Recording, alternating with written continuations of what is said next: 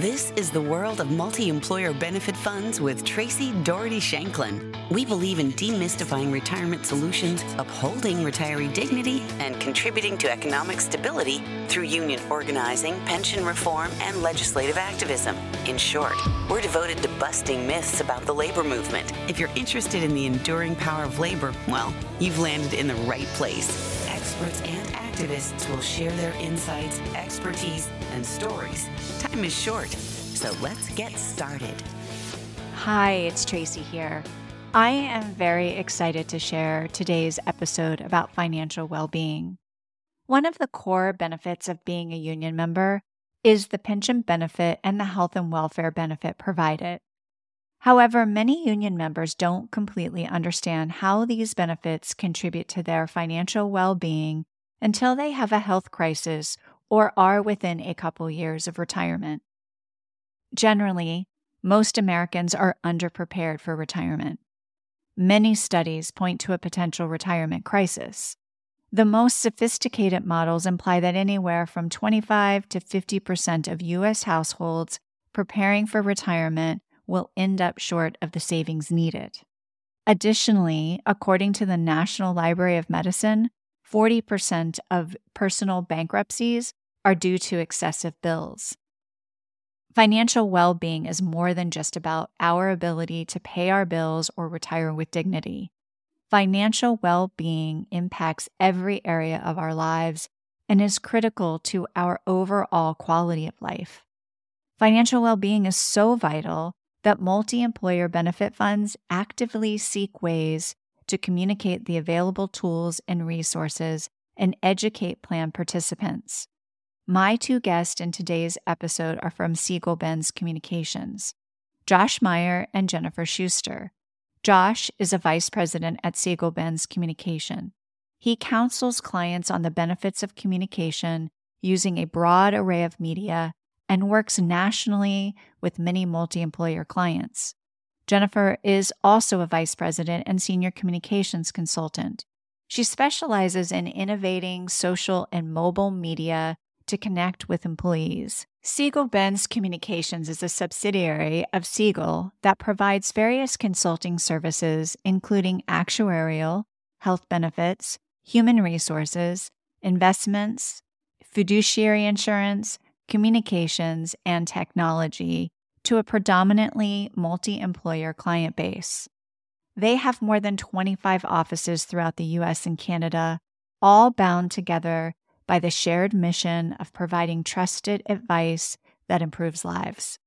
Segal Benz Communications works with multi employer plan sponsors to enhance the communication and the delivery of financial tools so all multi employer fund participants can be on a path to financial well being. What does it take to have financial well being? The key components to financial well being are financial literacy, retirement literacy, and a high level understanding of navigating healthcare coverage. It takes education and planning, but you must know where to start. Josh and Jennifer share how many multi employer plans provide targeted guidance to plan participants. The goal is to ensure that all plan participants know where to access the available financial and retirement literacy tools and resources. We cover a lot of information, and to ensure you don't miss anything, we have divided this episode into three shorter episodes. I am sure you will want to hear them all, so be sure to subscribe to the show on your favorite podcast platform. I hope this episode will encourage you to seek available tools and start your financial planning no matter where you are in your wage earning years. Okay, let's get into part one of my conversation with Josh and Jennifer. Thank you so much, Josh and Jennifer, for being with me today. I like to start my conversations by having you share with our audience how you got into this work and any specific connections you have to the multi employer benefits segment. So I can start with you, Josh. Sure. Thank you. Thank you so much for having us today. Began my career, uh, I studied labor relations in college. Without knowing or understanding a whole lot about unions at that point. I, I was drawn to them of their their social justice stance and their progressive politics and then collective action, and have wound up sort of falling in love with the movement and working with them. And I've been I've spent my whole career in and around the labor movement. I started out working for a political PR and communications firm in Washington D.C., where ninety 5% of our clients were unions and doing internal and external communications, helping educate their members or potential members, educating the public about their campaigns to get the public on their side if there was something, an issue coming up. And I, I did that for a long time and I was looking for a change. And a friend of mine who was in the labor movement suggested I talk to people at Segal. And I, I talked to folks around the movement that I knew, and everybody spoke really highly of Segal.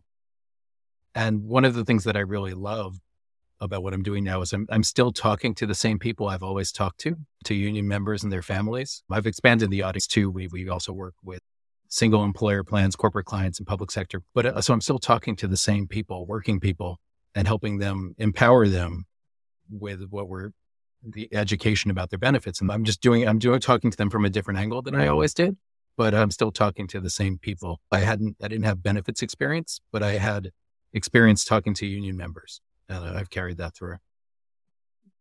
How about you, Jennifer? Like Josh, I kind of stumbled into this work. I've been doing this work for a long time, actually. I studied economics and English back in the day in college. And when I was job seeking right out of college, I started working for a consulting firm, not Segal, but a different consulting firm and realized that I loved the communications piece of what the firm offered to its clients. Um, what we do is really important. People might think, oh, we're helping people fill out a form or we're helping them pick a benefit. But what we're really helping them do is make choices, super important choices about saving money for the future, about setting aside $1,000 in a savings account so they could fix their flat tire, about making good healthcare choices, about saving money for healthcare in retirement, all these different things that really can make a huge difference to folks, no matter where they're from, who they are, what kind of work they do. We kind of all share this need for thinking about saving money and making good financial choices. So that's why I love what we do. It keeps me interested and engaged. You know, I'm the kind of person where, you know, boy, I might get bored with what I do, but I never do with this job because I really do feel like we're making a huge difference for the, the people we work for. And those are our participants, the employees that we work with, just really helping them make good choices and sound choices about what's happening for them now and also what can be happening for them in the future.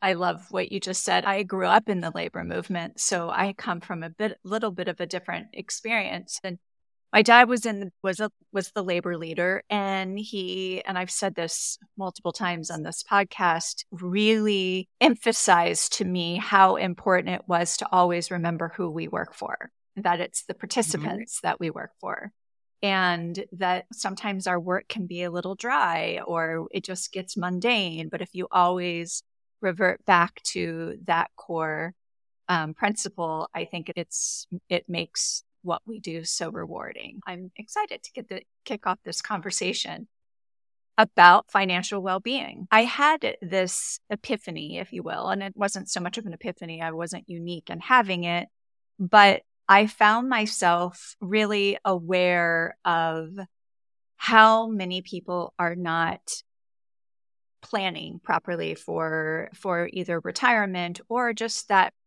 you mentioned needing to change a tire, that people are really not financially prepared in many cases.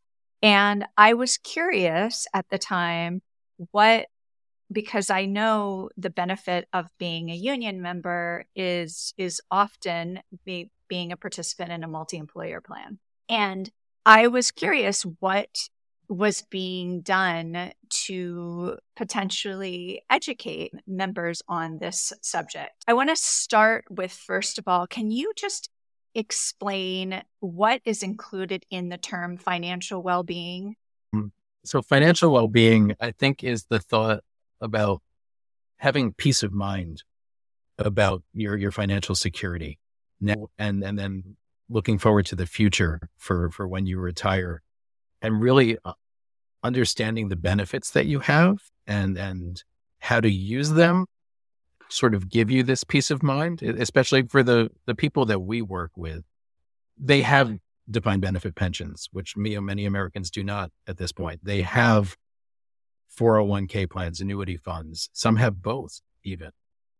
And so helping them understand what they have, why maybe they're trading some of their wages to put into those two funds and how it all comes together and then why they should be thinking about saving and planning so that they can have some peace of mind for themselves and their families. If I can add to that too, because I'm I'm going to get back to that whole the concept of having enough money to change a flat tire or to, to have a car repair that was unexpected or maybe you have a healthcare situation and you have to meet your deductible. You know, all of our plans have some sort of a deductible or, or cost sharing mechanism that we to meet. And so I really like to try to help from a financial well being perspective, focus people on what they might need in the here and now as well. So it's not just the look to the mm-hmm. future and what I might need when I'm not working anymore, but it's how do I, if my son falls at the skate park and breaks his wrist and I have to pay $100 at the ER, do I have $100 that I can pay? How is that going to work? Um, I really like to try to focus folks on that here and now, but not overwhelm them and I kind of give them ideas on baby steps they can take to just set aside $500 in case of an emergency and that can seem like a really daunting task for a lot of folks. And that's what we really are trying to reinforce with people too right now. And just to add on a little bit, also, the, the benefits world is so confusing and complicated, and people get people get their heads around how, what this all means and how they can make those plans and set aside the 500 bucks that, that Jen was talking about. It's, it's so important to try to cut through all the, the technical terms, the legal terms, the insurance industry speak, and help them really understand what they have and, and how it fits into their lives to, to help them navigate through all these complicated benefits because it's just so important to them. So you both talk about working, you know, to help participants understand what they're reading and understand what resources they actually have, what tools are typically available to multi employer participants today? I could take that one, um, Traci. I, I, think it's the same type of tools that are really available to, to non multi employer plan participants as well. You know, it, our plan participants are essentially like covered under the same type of healthcare benefits that non multi employer folks have. We might be covered through Kaiser Permanente or Anthem or Blue Cross Blue Shield. And we have all the same host of tools that those plan providers make available to their members and employees who enroll in those plans. Um, we also um, work with a lot of our multi employer funds to pull together just um, financial um, planning resources so whether that's coming from the fund, whether we're helping them develop like a calculator to think about, okay, what my pension benefit might be worth in the future, what might I need to do to supplement that benefit. So we're working with a lot of our plans to kind of help pull together and curate all the different resources that might be available. Because what Josh um, pointed out earlier, it can be super confusing for folks to navigate through. Let's say they've got 15 different apps that they can use or a website, you know, 40 links going to all these different plan providers. Our job is to really focus people, curate the tools that make the most sense for the plans they're in, and point them to those tools. So, Josh, you want to add to that at all?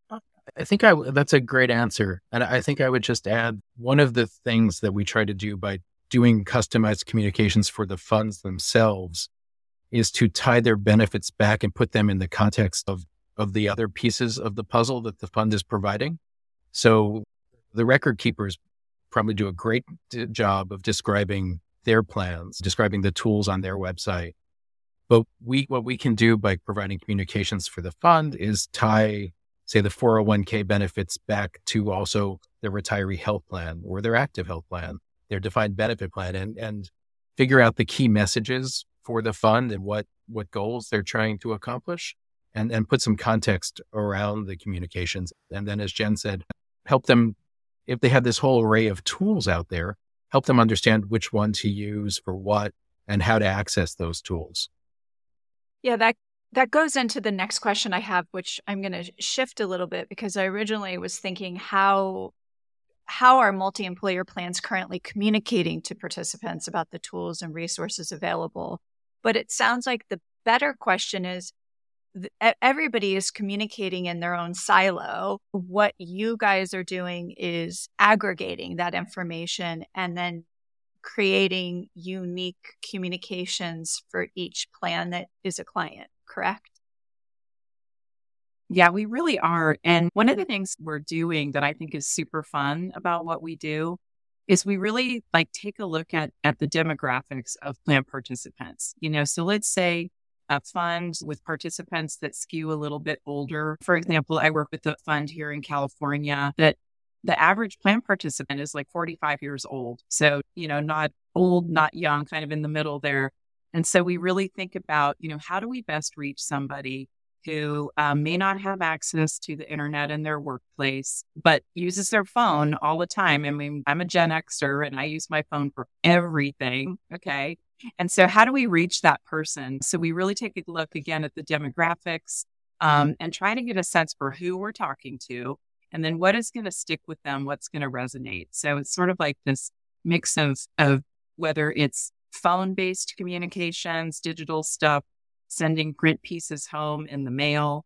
Um, we use like a full range of media, but at the end of the day, really want to make sure we understand who we're talking to and how to best reach them and what kind of messages are going to resonate with them. So I'll come back to that 45 year old.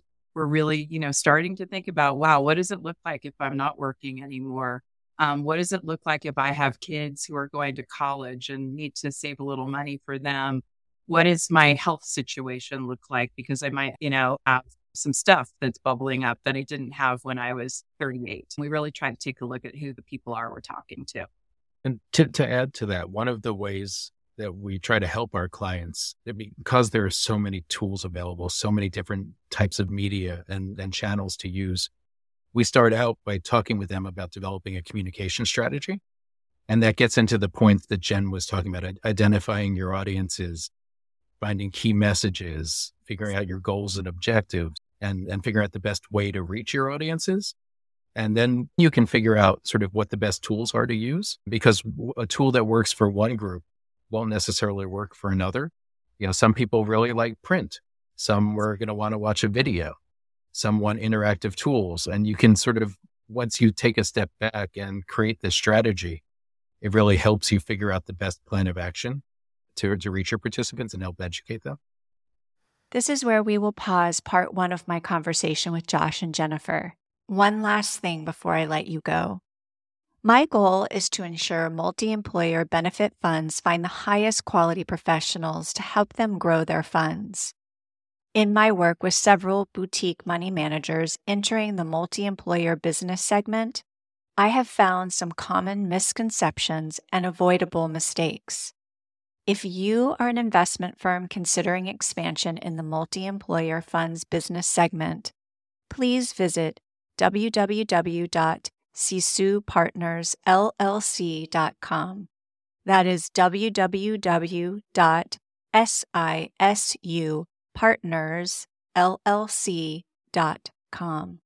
And check out our multi employer strategy blueprint consulting service. The purpose of this program is to assist investment firms in evaluating your internal ROI if you launch a dedicated multi employer benefit funds client development strategy. Be sure to tune in for part two How Multi Employer Plans Communicate Financial well being Tools, and part three Navigating Healthcare will air after the holidays. Thanks, as always, for being part of the conversation. And that's it for this week's episode of the World of Multi Employer Benefit Funds. We'd love to have your support. You can show your support by sharing episodes, making comments, or heading over to www.patreon.com slash multi-employer funds for other partnership opportunities. Thank you for joining us, and we look forward to the next time. Sisu Partners LLC hosts the World of Multi-Employer Benefit Funds podcast, which contains content and discussions that have been prepared for informational and educational purposes only. No listener should assume that any discussion on this podcast serves as the receipt of or substitute for personalized advice from an investment professional, as the information provided on the podcast is not intended to be investment, legal, or tax advice. The company is not an SEC registered investment advisor and does not solicit clients or raise capital for money managers.